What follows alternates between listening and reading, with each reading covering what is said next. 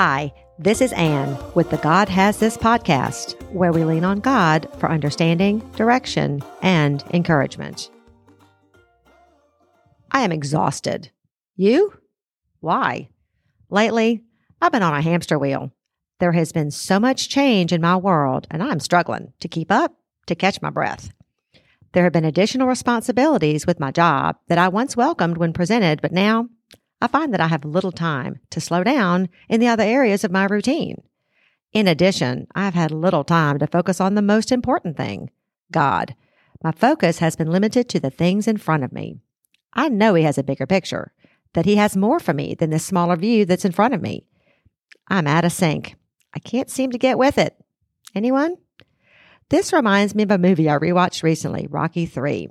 There's a scene with Rocky and Adrian on the beach. She is usually a mild and meek character, but in this scene, she is quite outspoken and very direct with Rocky. He's about to fight Clubber Lang for the second time. His manager, Mickey, has just died, and Apollo Creed is teaching him new ways to do the things he loves. But this new rhythm is lost on Rocky. He can't fall into sync with the moves that Apollo is teaching him. His heart is not in it for various reasons. In a pivotal scene on the beach, Adrian confronts him, and he is forced to face what is really keeping him from fully engaging. He tries to make excuses and give reasons, but in the end, he needs to settle the score for himself and meet his fears with new confidence. As a result, his heart changes. His attitude aligns with what he is being taught, and he is able to move in tandem and rhythm of the teacher. What is stopping you or holding you back? Fear of the unknown? Changes may seem unfamiliar, even in a familiar environment, like me in my job. Are you aligned with God? Is your heart not in it? We must also stop giving excuses and the laundry list of reasons why we cannot align ourselves with God. I love the 23rd Psalm. The Lord is my shepherd. He will lead me beside still waters. Through this, I am comforted in knowing he is calling me to rest.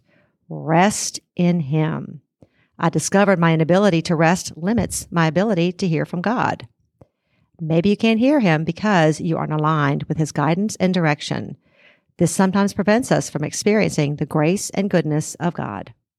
The psalm further says, He guides me along the right path.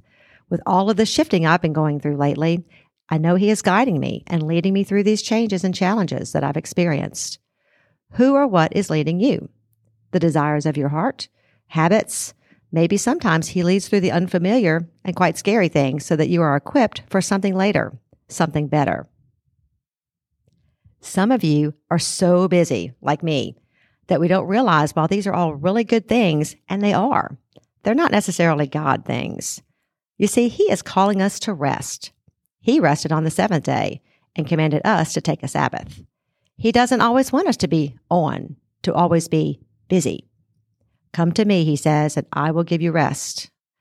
God knows what is best and will bring good from it. Maybe he's leading you to a different place in order to have you grow and learn something new in him. It's not always easy to hear, so what do we do in the meantime? Dive into scripture. Keep a journal. Hindsight being what it is, look for those smallest hints of him. He is there now. Ask for eyes to see and ears to hear. This answer may come in different forms. You see, he sends angels with his word who are friends that are all around you. It could be in a given scripture, a sermon, or a worship song. Align yourself and you will see how he is moving and you will step right alongside of him. As Jesus encourages us, are you worn out, tired, burned out on religion? Come to me. Get away with me, and you will recover your life.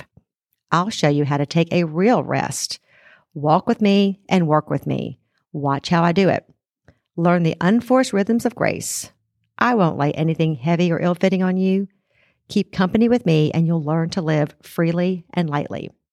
So, take the advice of Apollo. He says to Rocky, Now, when we fought, you had the eye of the tiger, the edge, and now you got to get it back.